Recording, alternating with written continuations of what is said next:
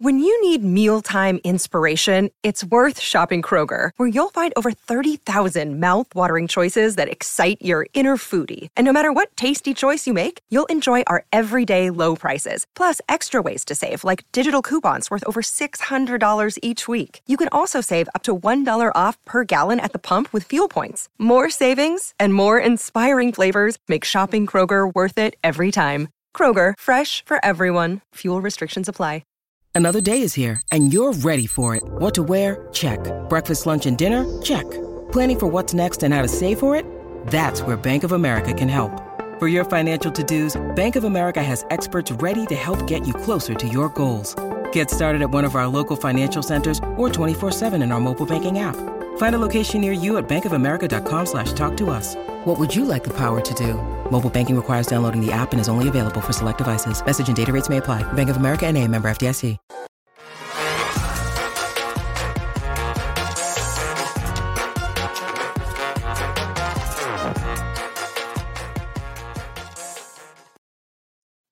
Hello and welcome into the PHNX Cardinals podcast presented by the DraftKings Sportsbook app, an official sports betting partner of the NFL. Don't forget to hit that like button, subscribe wherever you get your podcasts. Leave us a five star review. I'm Johnny Venerable, joined as always, I love saying that now, by the great Bo Brack and introducing the newest member of our PHNX Cardinal squad, former Arizona Cardinal running back, the pride of Northwestern himself, Damien Anderson. Welcome, my friend. Johnny, great hair. You're awesome on the reads. Bo, great teeth. Let's get it. Let's do it, man. Johnny, great I teeth too. Great too.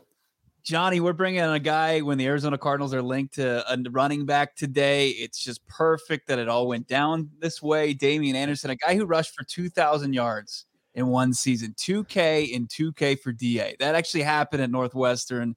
I mean, Damien, you got to let guys like Johnny and myself in on what that actually felt like because we've only done that on NCAA 2014. That's the only place that's happening for a couple guys like that. Is it, is, uh, do you just feel like you're you're at a track meet each and every game that season? I mean, it, don't get me wrong, it was amazing, but I think when you're in that zone and you're worried about the next game and the next opponent and you're just trying to win, right? Like you can't even appreciate the moment. Like what you're, you're you can't even be in the space, right? Like it's almost like I appreciate it now when I'm in the group chats with my friends from college. And I'm like, but did you rush for 2,000 yards? You know what I mean? or were you an All American? You know what I mean? Like stuff like that. So, but no, in all seriousness, I just think that you, when you look back and you reflect and you, you I think you can identify how I'd say not so often that happens, right? You just appreciate what you and your teammates sacrificed to get to moments like that and achieve what you did. Damien Anderson, former Arizona Cardinal running back. We're excited to bring you on in the height of draft season. We're going to get hopefully a lot of insight from you as it relates to all of these running back prospects. Rachaad White, yeah. of course, of ASU. We're going to have some game film broken down hopefully yeah. later in the week.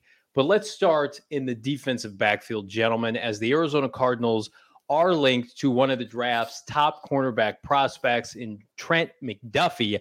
There have been a couple different pieces of information that have come out today, and Bo, it really shouldn't be surprising. I mean, McDuffie, of course, a UW graduate or a UW prospect coming from that pipeline that saw Byron Murphy go in the second round of the Cardinals in 2019. Of course, Budda Baker in the second round of a few years prior to that. Both have been good players. Of course, Baker's been the better of the two. And now you've got McDuffie as a, I think, a legitimate option, it sounds like, for the Cardinals to pick 23. Yeah, no doubt about it. It might be a season too late because we thought that that was the main need last draft season when they were sitting there and they had the opportunity at uh, 16th overall and they go with the inside linebacker, Zaven Collins, and he's played sparingly. But Damien, correct me if I'm wrong. It just seems like this is all too convenient a school that the Arizona Cardinals have a pair of secondary members, Budda Baker, Byron Murphy Jr., already from there. It just feels like a gigantic Cheech and Chong size smokescreen that they're just trying to put themselves in the conversation for Trent McDuffie, who would have a like an incredible nickname, McDuff Man. But I, I don't know if that's the route they want to go at 23. I think that with the addition of Jeff Gladney and potentially, you know, them kicking the tower tires on bringing back Robert Alford, that that room seems more complete than a couple other position groups on this team. So I'd be surprised if they pulled the trigger, even though he's a very talented prospect. He just looks like what the scouting report is on Trent McDuffie is he's very similar to how Marco Wilson and Byron Murphy play. I, I don't know why you would just need a third guy just like that.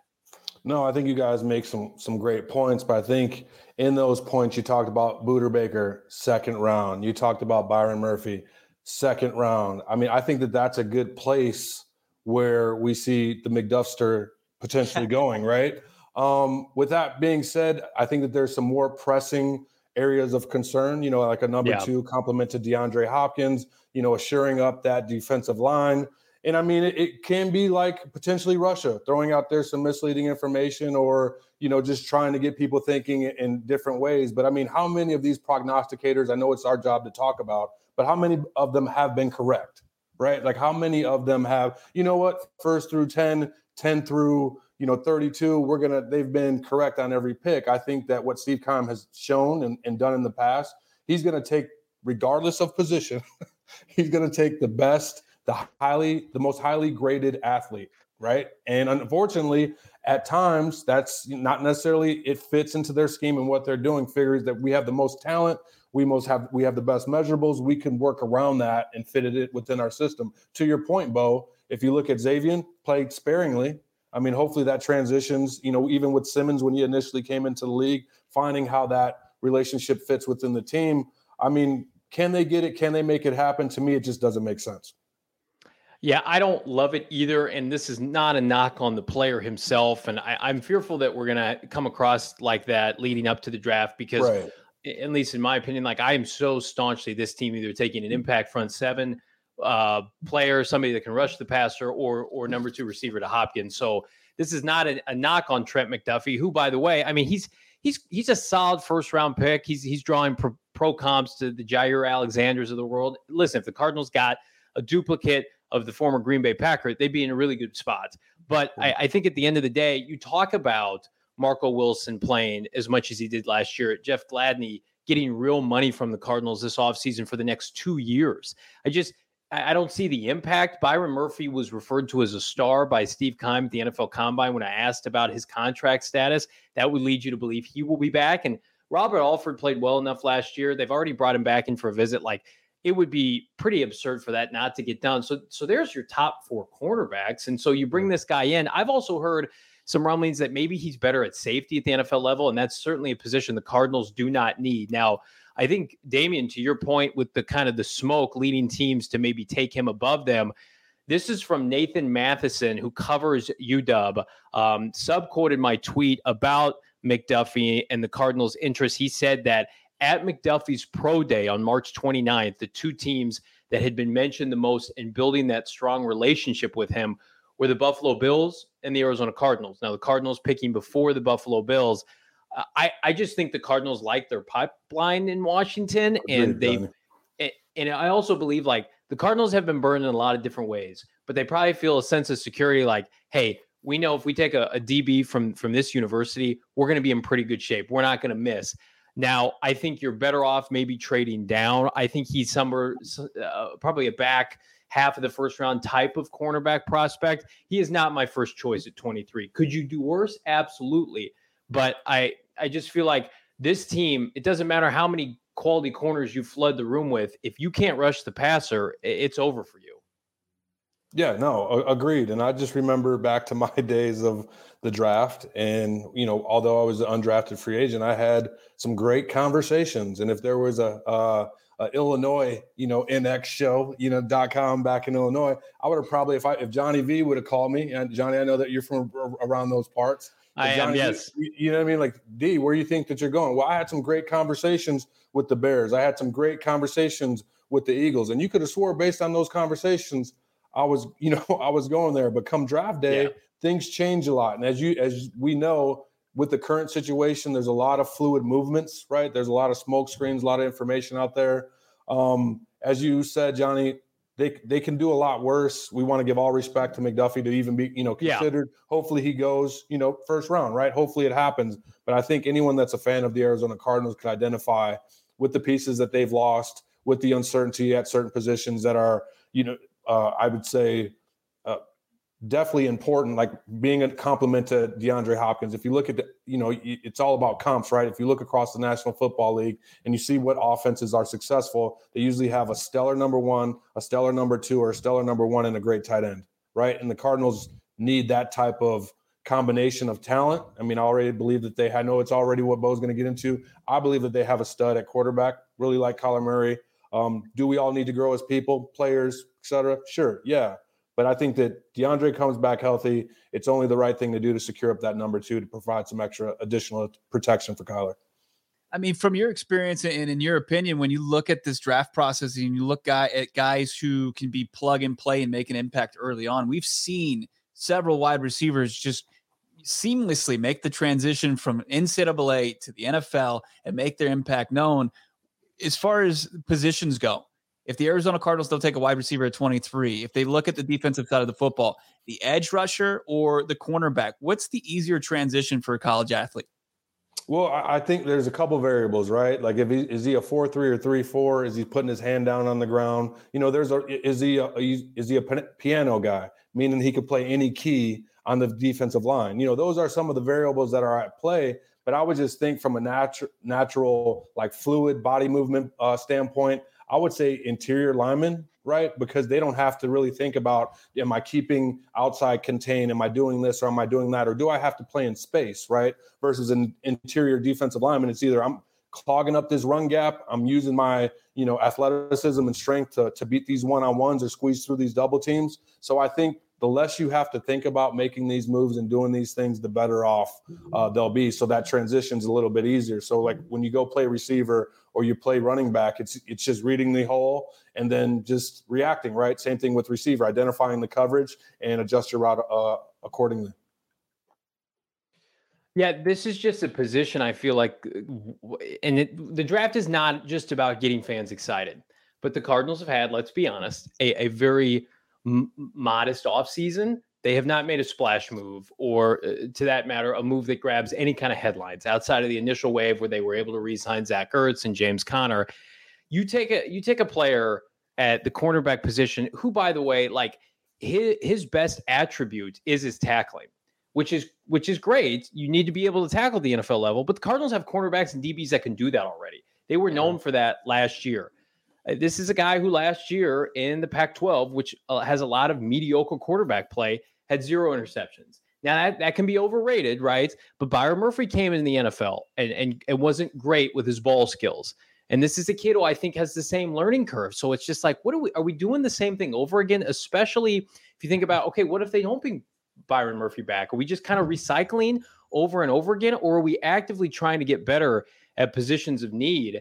And I would just I would be much more keen on, of course, giving Kyler Murray more firepower offensively. And we'll talk about you know offense and some of the moves that they're making or they're not making in the, the second segment. But unless I'm doing something active to get after opposing quarterbacks, we saw how effective that was for the LA Rams en route to a Super Bowl this year. I mean, just loading up on pass rushers, right? San Francisco got to the NFC title game was a, a game away from the Super Bowl without a cornerback to name up. I mean, they were starting Josh Norman in their secondary, but guess what? They had Nick Bosa on the edge. They had Armstead at defensive tackle, right? They had Fred Warner. The Cardinals, if, if they go heavy on cornerback, I just feel like they're going away from the trend of what the NFL is. The receivers are too talented now. You can't touch them at the line of scrimmage. Going heavy at cornerback when you don't have an adequate pass rush, I think is a recipe for disaster.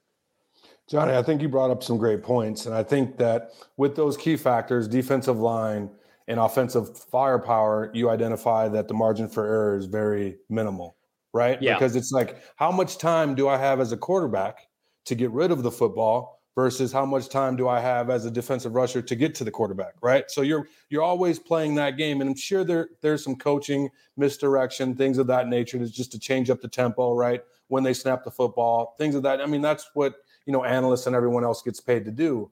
But at the end of the day, where the game has trending, we've identified what this game is about stars at receiver, and it's a game about having Aaron Donalds and Von Millers on your defensive mm-hmm. line. Now, I think that we could all in agreement say that we love JJ Watt. We love what he could do. You identify, you know, guys on that defensive line. You you lose a key component, you know, in Chandler Jones. It's like, okay, how are we going to replace that reduction? How are we going to pl- replace that leadership? And most importantly, it's about wins and losses and productivity, right? Like who are we? Who who are the who do the Cardinals have, or who can they get to replace Chandler Jones, help out J.J. Watt? And I think a, another key component is can you depend on J.J. Watt? So that's another reason why you look for the defensive line, given his age, given his uh, I just say questionable durability at the age. I love JJ Watt. Think he's a monster. Obviously, I'm a Big Ten guy. Um, but just calling. But a it's a real a question. That his yeah. is a real question. Yeah, calling a spade a spade. Looking at it, it's like, can we depend? I guarantee you, they they have actuaries that could determine what's the probability JJ Watt is going to. If you don't know what an actuary is, Google it. If you, if you, they could determine what JJ Watt, how long will he play? Is he over under 10 or 12 games? Is he, you know, is it six or eight games? What are you going to have? If you have him for the extended period of the season, that's only going to tremendously help everyone on the defense. Because of the reasons that you pointed out, Johnny, I think you got to go D line, man. Got to. Our Northwestern grad over here already wicked smart and making the big words, man. I can't deal with it. But it, it is. I mean, it's so true, and it seems like that. The, that's the in the copycat league where everybody realizes that if you a, a great front seven and pass rush can elevate a pedestrian secondary because if you take a, a, above average quarterback or pedestrian quarterback, they become very below average when they're under pressure and they're making bad throws. We see it. Matthew Stafford, when he has time, Hall of Fame caliber quarterback. When he's under pressure, he can make some bad throws just as bad as anybody in the league. Let, us hold, hold on now. Now, now, you can't speak for the whole career. He got one year where he was under pressure and he looked like the man. And respect is due. It was with the Rams, and I'm I'm gonna give it to him. He made some throws when he had, but with the with Detroit, we weren't talking about Matt Stafford as, as a clutch. I don't know. Were you Johnny? Were you both? Were you were you guys talking about Matthew we Stafford had, as a clutch quarterback behind his entire career? I mean, right. I mean, you, yeah. you have a lot of clutch moments when you're chasing points all the time. But Fair yeah, enough. I mean, he still led the league in, in picks. But he, look, he came up big when they needed. He he was absolutely the truth, and every worth, worth every penny. When and every, him, he was there. Detroit. Yep. Interceptions don't bother me as long as the guy's slinging it downfield. I would much rather have that than somebody digging and dunking like the Tuas and the Alex Smiths of the world. All due respect to those guys. I want guys who are ready to rip it. And uh, you can rip it tonight on the DraftKings Sportsbook app. Gentlemen, uh, national championship is tonight. Who you got? Uh, Kansas or the underdog, the darling right now after their upset over rival Duke, UNC? This is tough for me. I was a bandwagon Carolina fan growing up, and then my my grandmother is a KU grad. I think I'm going to go Rock Chalk Jayhawk tonight. Uh, we got two with Rock Rock Chalk. I don't even know how to say it, but it's you know what I mean. You know what I mean. Rock Chalk yeah. Jayhawk. Yeah. Uh, one one of my good friends, RMP Kwamie Lassiter, obviously is a Jayhawk, so I got connections there. I am a huge Michael Jordan fan, but he ain't been with the program. I know the team's sponsored by him, but he hasn't been with the program for a minute. Um, so do you think he'll be there tonight? By the way, do you think do you think MJ will be in the house? appearance? I, I mean, feel like he kind of has to, right? Golf courses yeah. influence, absolutely. Yeah, yeah, for sure. Um, but just given like my personal connections, I'm gonna go Jayhawks and just how they've been playing all year, consistency, and just what we've seen you know, similar, just making that transition to the game, you got to go with consistency over, you know, Cinderella Cinderella stories. I mean, if you look at the women's game, I know that it was, you know, the Gamecocks, and they've just kind of came back, you know, uh, as of late, right? The last couple years versus UConn, but UConn was injured all year, and it was kind of like that Cinderella story. And that's what I see with, you know, North Carolina. You know, that they beat Duke and Coach K, but Kansas has been doing it for a long time. You know, they got a, a great coaching staff and I think that they're just primed and ready for the opportunity. Yeah, I said on PHNX Best Daily this morning, uh, take the over at 151 and a half. I really Ooh. like that. I, I like UNC plus four. I do think Kansas is going to win. I would love to see UNC win, but I think I was talked out of this by my peer and my partner in crime, Sean, on the show today, saying the emotional letdown of beating Duke and Coach K sending them packing. I, I think that they're going to be a little bit deflated tonight, but you're not going to be deflated if you use the DraftKings Sportsbook app because new customers can bet just $5 on any team to win and get $200 in free bets. If they do, it's that simple. If they win, you can win as well. DraftKings Sports customers can also bet on college hoops utilizing the same game parlay. Like I just mentioned, you can bet the over, you can bet your favorite point spread, combine multiple bets from the same game from an for an even bigger payout. The more legs you add, the more money you can win. DraftKings is safe, secure, reliable, and best of all, you can deposit and withdraw your cash whenever you want. It's a call to action. Download the DraftKings Sportsbook app now. Use that promo code PHNX, bet $5 on any college hoops team to win and get $200 in free bets if they do using that promo code PHNX at the DraftKings Sportsbook app. 21 and over, Arizona only. Gambling problem, call 1 800 NEXT STEP. New customer only, minimum $5 deposit. Eligibility restrictions apply. See DraftKings.com slash sportsbook for more details. Everybody in the in the chat wants to talk about running back. Damien is the running back of the hour of our show now, as the Cardinals maybe maybe maybe looking to make a, an addition at running back as well. PHNX Cardinals on the spot first. We signed our running back earlier. The Cardinals are supposedly in talks hosting former Kansas City Chief running back Darrel Williams. He was, of course, with Kansas City first four years of his career, won a Super Bowl. And uh, gentlemen, what do we think about this move if it comes to fruition?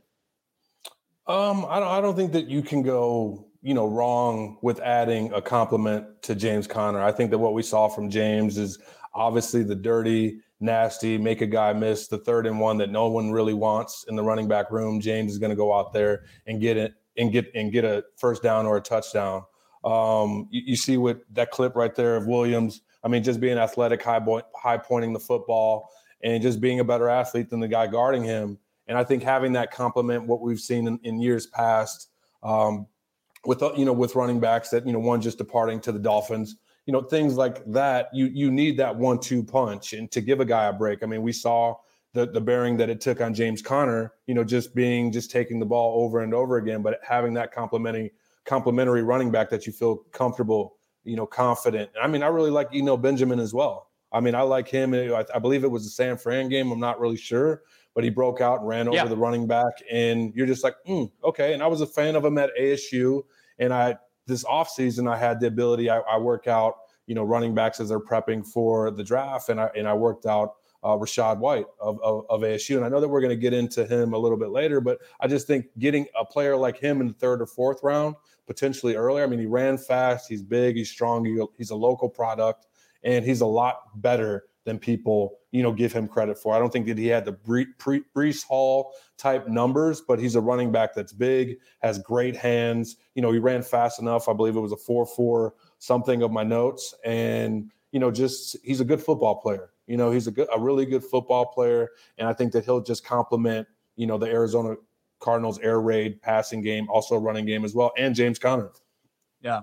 Yeah, I wonder if they become kind of a three-headed monster as far as the backfield group goes now, because you know Darrel Williams' strength was catching the ball out of the backfield, just over nine yards per catch, a reception, uh, better than Chase Edmonds. I mean, if you look at the numbers, right. you, you give me the graphic: Chase Edmonds, Darrel Williams. We've got it as far as it's the Spider-Man meme. It's they're just pointing at each other. They're pretty much the same player. Yeah. Um, they can do a lot of similar things, except Chase Edmonds a little bit more dynamic, rushing the football over five yards per carry. He was a beast in the fourth quarter. Uh, I think he was, uh, as far as running backs concerned, he actually had the highest yards per carry in the fourth quarter, and that's so important when you're trying to bleed and salt away games uh, when you're sitting on a lead. So maybe Eno Benjamin becomes your you know Chase Edmonds running back type, you know, toting the rock, and then you got Darrel Williams who can be your receiving back, and then James Conner. You can get those those snaps where you want them to be because we know James Conner, his injury history. Uh, if you're expecting a full workload, you're going to see not a full season from James Conner. So that's so important to keep that workload where you want it, and for him to be as the best James Conner you can get, and uh, you know maybe return uh, season. I'm not saying he's going to get 18 touchdowns again, but the Cardinals are expecting big things once again from JC. No, yeah, I, and I think. go ahead, go ahead, Damien. You got it. Well, I think I think Darrel Williams is kind of the logical thought partner to him as a pass catching back. He's a plus receiving back. He's going to be cheap. If they bring him on, he's going to make close to the vet minimum. He's going to sign a one year deal. He's only 26 years old. And I think back to that 2020 postseason run and eventual Super Bowl title from Kansas City, he took over for Clyde Edwards Helaire, or excuse me, he took over as their lead back for Le'Veon, uh, not Le'Veon Bell, was it uh, Kareem Hunt? Remember Kareem Hunt got um, in trouble and got and got kicked out basically, and they cut him. And Darrel Williams took over and had over hundred yards rushing in that um, postseason for Kansas City, I believe, en route to their Super Bowl. and was fantastic in the process, had over four yards per carry. And everybody in Kansas City, you know, I, I Bo and I have talked about this before, like you have to have a stable of backs to be able to, to get to the highest level and have a bunch of guys contribute different things. Darrel Williams, according to people in Kansas City, has been the better back between he and Clyde Edwards Helaire. Clyde Edwards Helaire, of course, the former first round pick at LSU, got touches and carries because of his draft status. Darrel Williams has been doing the dirty work. He's he's fantastic on the goal line. He's somebody I think will bring leadership aspects, having that Super Bowl experience, that playoff experience. I like that uh, in terms of James Conner. I am not somebody who wants to take it back before the first or second round. I don't think that's how you build your team in 2022 unless it's a generational prospect. I really like this this approach. If you can couple him with an Eno and of course James Conner, James Conner cannot, to Bo's point, touch the ball 400 times a year, 350 times a year. He will not last. But if you get the right amount, 15 to 17 touches a game, he's a dominant player in the red zone. Darrel Williams can absolutely handle himself, specifically on third down in those critical pass blocking um, down and distances. I, I think this is a logical ad and something that really will help the Cardinals not force a running back pick with one of their top three picks in the draft. No, Johnny, I, I like a lot of what you just said there. I mean, primarily the ability to protect Kyler on those past situations. You know, putting you, James on a strategic play count. You could kind of go back and forth with Eno and Williams with you know situational opportunities. You know, first, second down, and you know throw. But James is, is good on first and second. So I mean, maybe it's every other series. But I think yeah. if you look back and you identify what the Cardinals trying to do, they're just trying to replace, you know, a little money ball strategy and replace the percentage of reduct, you know, production. It's like, okay, like, you know, in the meme, as you talked about, Bo, you know, Spider-Man pointing at each other. I mean, that's all it is. You got one that's got to depart. He's owed X amount of dollars. You got two, as you said, Johnny, he's going to be cheap. He's going to be at a vet minimum. He's going to be mm-hmm. a, a, very, you know, a, a minimum impact on our cap, but we get the production that we need. And if we just get that and nothing better, we know that we have this this pot this spot solidified to move forward. I will. I, I hate to call you out, JV, but that was Damien Williams. Wasn't yeah, Darrel Williams? Yeah, Damien Williams. He was the he was the back for Kansas City during their their title run. Why did why is it showing up on Pro Football Reference as as when I go to playoffs in playoffs. 2020? Playoffs. He's got 28 rushes for 135 oh, yards. They had both. They in 2020. They didn't win. When did they win the Super Bowl in 2019? Yeah. Okay. They still uh, he still ran the ball well in the playoffs in 2020. He still had he still had 20 carries for 100 something yards. That's that's legit. Ba- basically has the same name as that. Uh, Darrel Williams and Damien Williams and Damien Anderson's on our show. I mean, yeah, give me man. give me some grace on a Monday. There's too many Williams. There's too many Damiens. I'm a stickler. That's that's the problem. I'm I'm the hard ass here. It's uh it's it's not your fault, Johnny. Let me ask you this though, Damien. When we looked at that video and he's going downfield and he's making a big catch uh, for his quarterback in Patrick Mahomes, the one thing I loved about Chase Edmonds is he had this rapport with Kyler Murray that I don't think anybody on the Cardinals had. Like they just had this kind of sixth sense for each other. They knew where they were going to be when plays broke down. Chase Chase Edmonds, like if we forget the bad ending to the Green Bay game, that drive there were some big plays made by Chase Edmonds in the past game. What is it about a, a running back? How does he develop that type of chemistry with his quarterback? Is that just something that happens? Like, or is that just something? Is that something you can develop? Well, I mean, I, I, feel like part of it is, you know, like that. I think was it Paul Rudd? you know what I mean? Meme where they're like, "Look at us, yes. look at look at look at us. you know what I mean? Part of it is just trust, right? Part of it is time. You know, if they both came in around the same time and they've both, you know, just were able to hang out. I mean, when guys enter the league, they're young and they're just about, you know, just hanging out, having a good time and working towards their goals right we're being in the weight room together being at you know rookie orientation together so i think that kyler and you know Chase are just just connected through opportunities of success, right? Kyler knows that he has a you know that safe that safe go to go to Chase whenever something is you know right. Okay, nothing's open. I know, I know Chase is in the game. He's on the left or the right side. I'm going to give him the ball, and he's going to make something happen. Most importantly, he's going to catch it, right? And I think that in order to do that, obviously, as a quarterback in the National Football League, they get they sign a guy. To Johnny's point, he's a running back who's rushed for over 100 yards in the in the NFL playoffs. So he has some credibility to his name. You know, like like like um, what what is that? The guy from Cash Money put some respect on his name, on Darren Williams' name, or you know what I mean. So when it comes down to it, I think that Kyler will establish that trust if he becomes a part of the, the the Cardinals offense, and then he will just know like, hey, this guy can make plays for me. And if if it's a question of throwing the ball away or, or squeezing it into you know my running back to go down the field and make a play, I'm going to get it to my running back to make a play. All right, so we've touched on the backfield, right? And again, yeah. nothing has been solidified. John Gambadoro of Arizona Sports said, you know, they they'd like to sign him. Would be a great number two to James Conner. Uh, you know, then is in the mix for a number three back and on special teams. Let's look to receiver because as of this point, gentlemen, they have not made a move at receiver this offseason. Uh, no AJ Green returning as I, I would be uh, pretty surprised if if he returned before the draft at this point. No Julio Jones, Odell Beckham. Um, they did sign a rotational receiver, more so to play on special teams about a week ago from the Dallas Cowboys, but no significant additions at receiver. Um, there are some receivers that supposedly are in play to be dealt this offseason. Brandin Cooks supposedly is on the market for a second round pick. And then N'Keal Harry, former Arizona Sun Devil, first round pick of the New England Patriots, sounds like he's got a better chance to be cut than traded. But the Cardinals have two picks in the sixth, three in the seventh, and they've got their own kind of receiver dilemma from that draft with Andy Isabella potentially on his way out. So, of those options, and, and again, if you're going to pick, I'd rather Brandin Cooks than N'Keal Harry. But if the price is right, would N'Keal Harry make some sense to come back to Arizona? I mean, to to me, in terms of if you look at the the Pats, you know, history in terms of just receiver success, right? Does Andy Isabella not fit that mold? We, have been saying and it playing it playing at UMass uh, East Coast guy. I feel like though if it if it was going to happen, it would have already happened by now. Don't you think? I mean, pot- potentially, yeah. I mean, I think Johnny. I think to us it makes a lot of sense, and I would just say that that would be. And I guess my following question to you guys be: Would that be an easy? You know, would that be a player for player, Andy for N'Keal Harry, or is he like you mentioned? Does N'Keal Harry get you know released? I think that just for depth purposes, I think that when when you have a first round tag to your name, you think of automatic expectations of productivity at a high level. I would say at least a you know a sniff at a pro you know a Pro Bowl or two.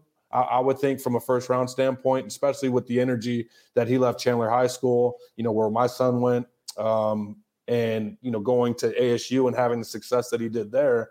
I just think that you have you expect the expectation of a first round draft pick is to go out there and be the next you know number one for that team that necessarily hasn't happened. Maybe it's a system, maybe it's a person. I'm not really sure. But I think that what tends to happen is the right fit for players, right? Like when I was playing, guys didn't have a lot of success initially, but they went on to other teams and had a lot of success. So potentially in the air raid offense, you know, with Cliff, with Kyler, you know, that can change. And he doesn't have to take on all the pressure because he has a guy like DeAndre Hopkins and Zach Ertz and a guy like Kyler Murray at quarterback.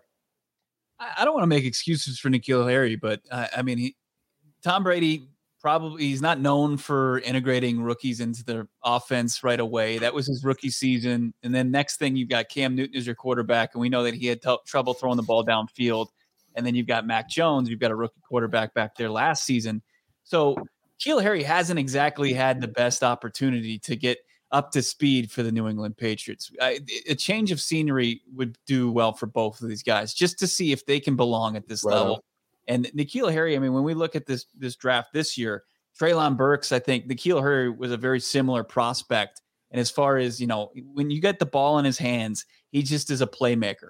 So if the Arizona Cardinals can figure out a way to maybe get him some reps, maybe get some like the equivalent of an NBA layup drill at the NFL level and just get this guy acclimated, get him on the field again, get him feeling some success and just see what happens because it's a low risk, high reward, maybe medium reward but it's a very low risk move for the Arizona Cardinals to check in on a guy, get him back comfortable. As you said, started Chandler. Was it Drake Anderson? Is that your son, Damien? Yes, sir. I mean, the, the Wolves, that's a program in itself. And then yeah. at ASU, started there for the Sun Devils. It's just comfortable for a guy like N'Keal. It just makes too much damn sense for the Cardinals, especially with where they are outside of DeAndre Hopkins. I think the only pushback with regard to a trade is N'Keal is due, I think, over $3 million this year. If he's somebody that's going to be a fringe, you know, fourth or fifth receiver, somebody who may or may not play special teams, somebody who could take valuable snaps away, at least initially from the 23rd overall pick. I want to rework that money a little bit because the offsetting money with Andy Isabella, Isabella going a full round later is significantly less. Andy is owed about 1.5 million, so about double. You get to N'Keal's salary and then some. So I think N'Keal makes sense from a uh, prospect of if New England is willing to eat some of the money, and then as well as if the Cardinals can just sign him straight up as a free agent. I think if he hits if he hits free agency, certainly I don't think he's going to be claimed by a team. He might, but if he gets cut and he hits and he's a street free agent, uh, like Hakeem Butler was once upon a time, I think he makes a lot of sense for the Cardinals. I think he would want to come home. I don't know this definitively, but I think he would want to play in, a, in an offense that highlights receivers. I mean, New England is very much they want to run the football, right? I would not trust if I was an NFL player. That's why they're going out and getting a DeVante Parker. They just can't hit on receivers. They've never been able to under the Belichick era. It, um, Julian Edelman is the closest thing. He was a quarterback converted receiver in the seventh round. But you think about like Auden Tate and Chad Jackson and a bunch of these guys that Belichick has tried to take early out of the SEC is just completely missed. So I I feel like for the people who are, are sweating that the the Patriots are going to take a receiver before the Cardinals, I don't think so. I think they're they're going to go front seven because that's what Belichick does in the early rounds with great success. And I think they're going to try to piecemeal the receiving corps. And I think the Cardinals could be the benefactor for somebody like N'Keal Harry, who, who Bo, to your point, he, he just needs a fresh start. Get him out of that climate, get him out of that rigid offensive structure. Come to Arizona with a quote unquote air raid with three or four wide receivers are the norm. I love it.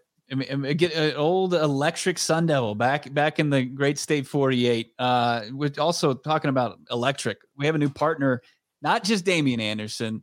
We've got our new partner in the house. We're excited to welcome OGeez brand into PHNX family. OG's is one of Arizona's first original scratch made cannabis kitchens and is dedicated to creating innovative and memorable cannabis infused products that flavor life journey. The quality of their products stem from a combination of accurate dosing and amazing flavor.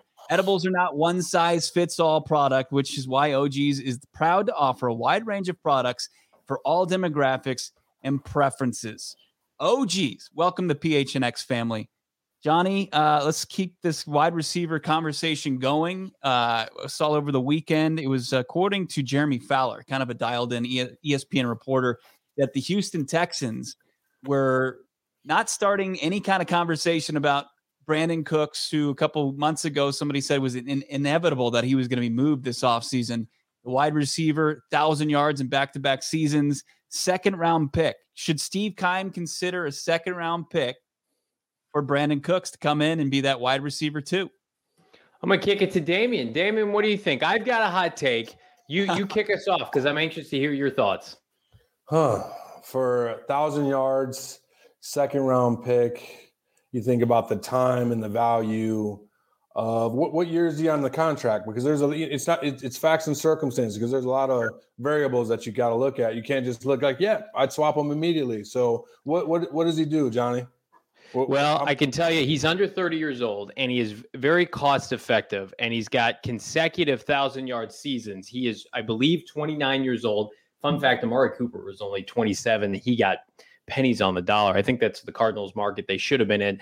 Brandin Cooks, I want to say, is in the vicinity of maybe 13, 14 million dollars. Very productive. And the Cardinals have gone to this Houston well many times. Of course, DeAndre Hopkins once upon a time, then yes, signing JJ Watt right after he was cut. So I think very poetic. If I'm Houston, though, I'm like, I'm not sending you one of our better players yet again. I don't care if you want to give us your second round pick, Cardinals. We can't funnel any more of our marquee players to you. David but, Johnson, poor David Johnson's a shell of himself there. Yeah, but I think if it if it makes dollars, it makes sense. And I think that for for Houston, if they get something in return, as, as, you mentioned, the second round pick, they're trying to retool and figure it out. They just departed ways with their with their quarterback, with another thousand yard receiver, and you have DeAndre Hopkins, assuming that he's healthy, and you have a three headed monster. Just to go with Cooks, DeAndre Hopkins, and Ertz. I mean, that puts you back in the prime time when the Cardinals had a three headed monster with Breaston, Boldin, and Fitzgerald. I mean, legitimately. So I think to all our points of knowing what the defensive fronts that they'll see and having reliable receivers that can stretch the football field, make something out of make something out of nothing and be sure handed. A guy that has had back to back thousand yard seasons, demonstrates that he's successful, he can play at a high level, and that he's uh, he's someone that you can count on. And to some some some of the same points that we you know argued about with Washington, they're going to a place that they're familiar with with guys that they know can play at a high level. One thing I'll say though is I'll, I'll sound like an old man's like back in my day, like this thing cost a nickel. It's like uh, we just fleeced you for DeAndre Hopkins for a second round pick. Now it's going to cost us a second round pick for Brandin Cooks. Like these are not these are not e- even as far as these deals go. I think it's not disrespectful to pick up the phone and say, let's talk third round pick here. Because I think it would just be like Rodney Hudson. You're getting a plug and play veteran player. From what I've heard, he's incredible in the locker room guy in Brandin Cooks. I just think a second round pick is pretty steep because you've got a guy that you're going to be able to control for four years under the rookie scale contract. And uh, you know that that's tough to pass up when the Arizona Cardinals and you're staring down paying Kyler Murray forty three million dollars a year. Yeah, uh, Brandin Cooks, I was a little bit modest on my projection. He's due $16 million next yeah. year. So not exactly chump change, but he is productive. And I think he's worth it. The breaking point for me, gentlemen, is he is a free agent after 2022, which means he will need to be paid. So I think to Bo's point, excuse me, I, I don't think you're getting a second round pick. I think Jeremy Fowler is floating that because that's what Houston wants. And if I'm Houston, I just you you have ample cap, you have a ton of cap space. You have a quarterback you need to support on a rookie deal. I don't know why it makes sense for them to deal him unless you get a premium. But if they're committed in saying, well, we're going to draft a bunch of rookie receivers, we're just going to let our, our rookies go with the kid from Stanford, grow with the kid from Stanford, uh, Davis Mills, and we wouldn't just get him off our books like they talked about doing with Laremy Tunsil and then inevitably didn't. I think a third round pick is is what I would pay. I would not pay a second round pick either. Not for a, a soon to be free agent it, Rodney Hudson's one thing because mm-hmm. the centers aren't breaking the bank, and you felt in a good position where he was ready to work out a long term deal. Brandin Cooks, if I'm Brandin Cooks and I'm seeing some of these deals on the free agent market for receivers, uh, there's no way, unless somebody wants to franchise me, I'm signing anything. As much as I would love Hopkins and Murray and everything going on in Arizona, that's why I just think that we look at the landscape of the NFL right now. I, I do not trust this receiver market as far as I can throw it. I, I you have to put wide so receiver inflated. in the top five position. It's it is. Like it is inflated. So inflated. take a receiver at, hmm. at 23 and pay them nothing for five years. I know they're not proven. I would rather roll the dice there. No, Johnny, I think you make some great points. The fact that he's a free agent, but I I got to look at that just that cost benefit analysis. I mean, maybe you don't get him at the beginning of the year, but you make a trade in season. Just look at the impact Von Miller made, and I know it's a different position, but just the, the impact Von Miller made to that that Rams defense, you know, uh, just opening up things on that defensive line. And he just made an impact. All his job was do was get a couple sacks. Some were premium, eh, eh, you know, in the Super Bowl and to allow that team to win it to win a Super Bowl. So if you get a guy for a year, is it worth 16 million? I just can't see Steve and, and Michael making that happen. I just don't see that, you know, feasibly manageable. Could it happen during the middle of the year? Yeah, I, I do see that after some time has going uh, gone by, maybe depreciated in value a little bit, and or to you guys' point, a third round pick for sure. It's, only, only factor being that 16 million though, guys. Like that's yeah, yeah I, think, I think they definitely could use 12 and a half. I think that's how it work out after it's all said and done as far as dead oh, cap. Hit, the hit, yeah, gotcha. Yeah. But you know, uh, people uh, or the Cardinals need to figure something out. Like either Steve Keim needs to draft better, and if you're going to keep a guy as your GM, you just have to assume that at some point it's gonna he's gonna figure it out because that's such a huge huge factor in being a successful GM and, and team building, or pivot to the less need f them picks philosophy. Because if that's the case, then you go then then you're in the market for guys like Brandin Cooks all the time. And they just they need to pick a lane and I think they picked their lane. We haven't. We went through the month of March without a significant outside addition of note. I mean, a lot of their additions we're going to talk about one in the final segment. Like you have to look them up. You don't know where they came from before. They're NFL players. That's great, but they're the bottom half, sometimes the bottom 30 of your roster. And so, okay, Steve, like this is, and, and I think Bo, you've got an article coming out on GoPHNX.com later this week. Fifty cents for the first month, eight ninety nine for the subsequent month. Talking about like if you're going on, uh, I want the Cardinals to be, of course, phenomenal drafters, right? But that's not who Steve Keim has shown to be for his 10 drafts or nine drafts or whatever it's been since 2013. So if you're going to go to that realm of, okay, we're going to play our young players. We have a new strategy on how to hit on players. Great, but we we have not seen that come to fruition yet. His most successful draft, you can make an argument, was seven years ago in 2015 with Humphries and Marcus Golden and, and David Johnson, right? And then since then, it's really been a mixed bag combined with, thank goodness, Kyler Murray. Like it's it's if you're ready to get back to basics here, I'm all for it. But man, you better hit on these picks because you eh, you you basically were a bystander the entire month of March. No, but but Johnny, I think that again, I'm going back to that, you know, Moneyball, you know, analogy, and I think Steve is at a point where you know is the price worth the purchase? You know, in, in given the structure of our team, you know, winning as many games as they've done, you know, going up against the the eventual Super Bowl, you know, champions and losing, you know, looking as if the, you know, like, hey, we're not that far away, but if we could replace these pieces, think about it. JJ Watt doesn't get hurt, DeAndre Hopkins doesn't get hurt. Are we feeling this bad about the Arizona Cardinals? Because I think that people forget those impacts. You lose basically one third of your offensive reduction. You lose, you know, one. You know, I, what's the value of JJ Watt? It's not always tackles. It's about attention, and that's what he enables that, that to happen on that defensive line. He's being disruptive. He's he's causing for double teams. He's allowing other guys, uh, linebackers, and you know defensive ends to to kind of run free. And it's like, what's the, what value do you place on that? Although it doesn't show up in tackles or sacks, not having J.J. Watt, DeAndre Hopkins, Kyler getting injured, those are you know problematic for the overall you know long you know long long term uh, for the season of the Cardinals. So I think if you have a complete team, that doesn't happen every year. Yes, it's a game of attrition in the National Football League, but if you have the guys relatively healthy, I think we're having a completely different you know conversation. And I think what Steve's trying to do, the value isn't like to your point, Johnny. The game's inflated right now, so what we're going to try and do is replace guys on pieces that we need to complete this football team. Children under five or children five and older eligible for the COVID 19 vaccine. The vaccine is the best tool we have to reduce chances of getting sick. Vaccine can reduce the risk being hospitalized or dying from the disease. Safe, free, and highly effective vaccines are available throughout Arizona. Visit azhealth.gov slash find vaccine for a location near you. Well, should we talk about the one move that the Cardinals made today? They went out and they signed yet another tight end. They've made three additions up front on the offensive line with respect to the tight end this offseason. Of course, the re signing of Zach Ertz and Maxx Williams.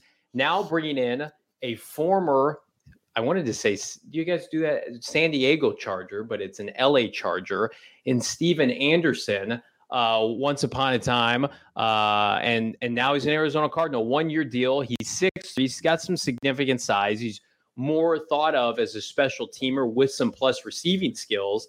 And I think just another red zone option for Kyler Murray. I I don't mind this move. I think he is probably more so the Ertz backup than the Maxx Williams backup. So if Ertz were to go down, you've got some nice rotational depth now at tight end. I I like big bodies for Kyler Murray to target, especially in the red zone. I I want to see the smaller guys with respect to Rondale Moore. I don't want to see them isolated in the red zone, maybe unless they're lined up in the backfield. To me, I, I'm I'm flooding Kyler Murray with with guys over six foot when they get inside the twenty. That's just my opinion, though.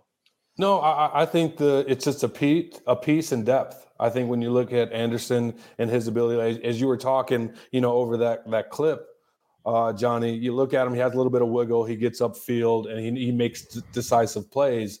That's a replacement for Ertz. And I think if you have a guy like that, you know that he's going to do a solid job on special teams, and you know if you need him, he's going to come in and fill that role for Ertz and potentially be a you know I'd say a, a, value added on offense. It's about matchups, right? So okay, so we're identifying different sets with multiple tight ends. We we come in like we're going to go tight and run the football, split out, and we have a you know Mike or Sam, I mean a Will or a Sam linebacker you know, covering him. And you hope that a guy like that wins those one on one matchups. So again, it comes down to piece pieces, adding pieces to, to their roster and also depth for sure.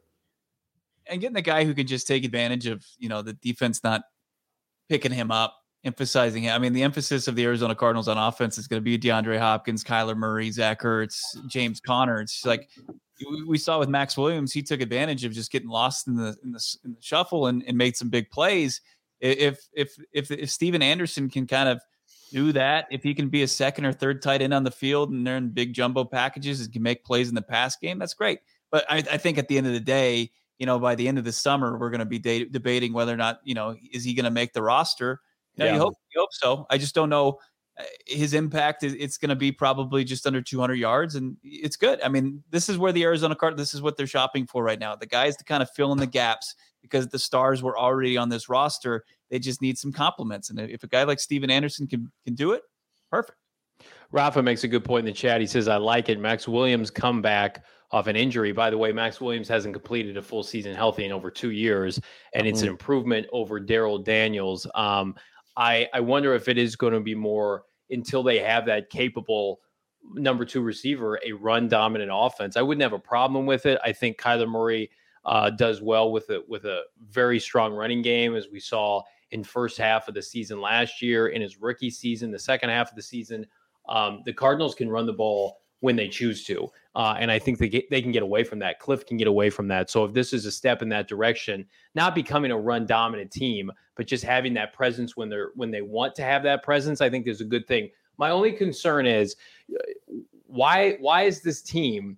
It, it feels like this team is the only team or one of the only teams. Maybe it's because I just cover this this team that is targeting these kind of players this early in free agency. I mean, we're talking about a guy who may or may not make the roster after the beginning of of training camp in July and August. And it's like, uh, this feels like a, a time where you should sign like priority free agents, right? And there are tons of priority free agents, not maybe household names, but quality names to be had. It just, I find it bizarre that the we have not heard the Cardinals linked to one top 50 free agent either coming in for a visit this entire offseason. It is so unlike Steve Keim dating back to his start as GM in 2013, this is by far, it's like he's completely gone against what has made him the risk taker that he is. And I would have thought, especially, gentlemen, after he signed his extension, you're playing with house money at that point. If this is Steve Keim with his career on the line and he's like, God, I gotta, I gotta take it down a little bit. I can't screw up too badly. I get that. But I, I get you maybe trying to play the long game,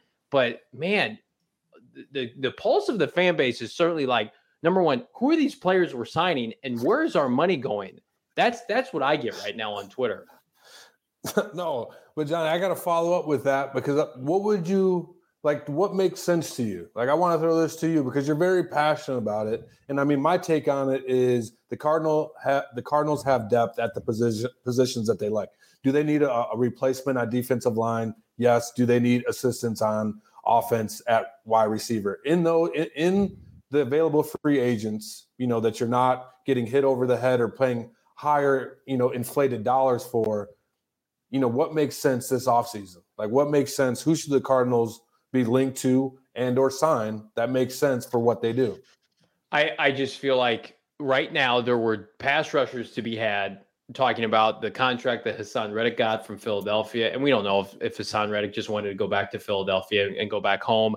But there were Za'Darius Smiths of the world, maybe maybe making a tr- trade with somebody like uh, the kid from Minnesota, uh, defensive tackles, the kid from Chicago. Um, I think the receiver market, you at least need to get a, another capable veteran receiver opposite Hopkins because you can't rely on pick 23 to be there for you. Like if, if there's a run on receivers in the top 20, you're sitting there and you're like, oh no, we thought one of our three guys was going to be there. What what happens now? I, I just – you have money to spend. You've restructured some guys. You've cut the likes of Jordan Phillips, among others. Like Will Hernandez is coming in making no money. I mean, the guys that you've paid, for the most part, are making vet minimum deals. The only person, coincidentally, that you've guaranteed any money to past this season is a guy who hasn't played football in over a year and is a guy who's largely unproven. I it's it's it, it's I'm not saying I hate it. It's just very bizarre. Or or they could be saving up because they know that they got to drop that bag off to Kyler.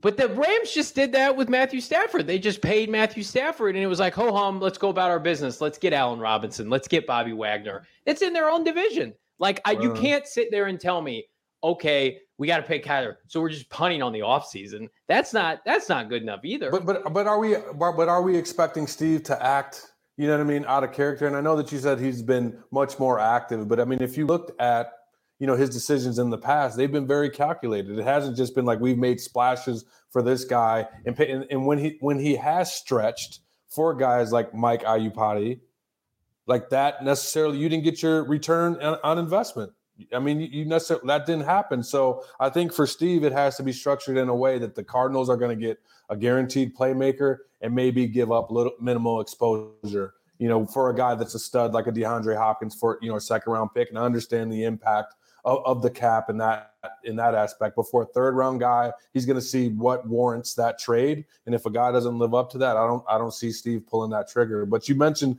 you know some great points. There were opportunities out there I mean, as we both know, we all know in the game uh, of media, it always it always doesn't get communicated right um, to everyone, but they could have been there at the last point. I mean, you guys know just as well as I do. The quarterback in you know Cleveland, all of a sudden the Browns are out, and then he's signing a mega deal with them. So that's how you know information flows back and forth. Um, you know, from day to day, right? It's it's constantly fluid, and I think that I think they have a solid team. Think that would it appease the fans if they sign some people? Yeah. Uh, does depth help? For sure. Do they need to make some, you know, some changes? I mean, all you, you always need to always look for ways to improve your team, but I think that they're banking on we got to pay Kyler. Hopefully JJ's healthy. DeAndre, you know, we could mix some guys, move some guys around and make them stars and or you know, we, we have to identify that in the draft, whether that's going to be that 23rd pick of that front seven, as you mentioned a little bit earlier, Johnny, or the second round pick and, and try and get a, a, receiver there. Well, how, how, do you feel about their inactivity? Now, I, I do think that it has something to be said about the fact that Humphries is a free agent after this year, Marcus Golden, Byron Murphy, Zach Allen. Do you think they're prioritizing their own or these calculated moves of guys who are going to play key roles in the fall? I think it's overall the NFL is just trying to figure itself out right now. It, the, it's been such a wild offseason with so many quarterbacks moving. Uh, you've seen some big deals, you've seen some deals that made sense, some that didn't, and the market is just a complete mess. And I'm sure you've got some representation out there, some agents that are asking for the moon for some of these guys as far as the deals are concerned. And it might start to maybe correct itself by draft time or, or after that but it's going to be a waiting game because it's it's it's so the waters are so muddy. Like you don't know what you have. You have to pay every single dollar to a quarterback and make it guaranteed. Like what's a wide receiver? What should a wide receiver two net you on the free agent market? How much do those guys get? How much does it cost to trade for them? What's the draft pick? You know, I think that this things have been so screwy, so wacky this offseason that the NFL is just like, whew, we're just going to take a beat here and try to figure out, you know, what what the value of these positions are because it doesn't and it, it does if you don't want to be the first team to go back out there and make the move and pay Julio Jones above what he was probably going to get if you waited it out. So the Arizona Cardinals don't have a ton to mess around with. They don't have enough to make a mistake. So they're just trying to make the right move. And Steve Keim's playing the, the waiting game. He's trying to be patient. Um, so and, and, it might come after the draft. It's not fun for us who have to talk about it every day. It's not no, fun. No, no, no, it isn't. Fans out there coming off of the way that things finished. I mean, you want to see this team immediately improve its roster where it, it's it's just reality is the, the off season's all the way up until the beginning of September. So it, it could be, you know, that long of a waiting game. At least you'll have the draft in between. But I mean, as far as making a splash, something's got to give. Like they, they got to make like a heavyweights you know, uh, just type cannonball splash into the pool at some point because I don't think it's good enough to compete, especially with that world champion sitting ahead of you in the division. I can always count on Bo Brack to be the voice of reason here on the PHNX Cardinals podcast. As we wrap it up, I want to remind everybody be sure to subscribe to the PHNX Cardinals podcast wherever you get your podcast. It's an immense help if you like us. Leave us a five star review Follow us on PHNX Sports on YouTube. Damien Anderson's first show in the books. It's been a fun one, my friend. We hope you come back and you continue hanging. We love your insight. We we, we got to do this uh, more often. It, it, was definitely fun. I can't believe that you know it's by already. I mean, that was fun. Yeah, it was a good time, man. Excellent. For Bo Brack, Damien Anderson, I'm Johnny Venerable. We will be back with an audio podcast tomorrow. But until then, see you later.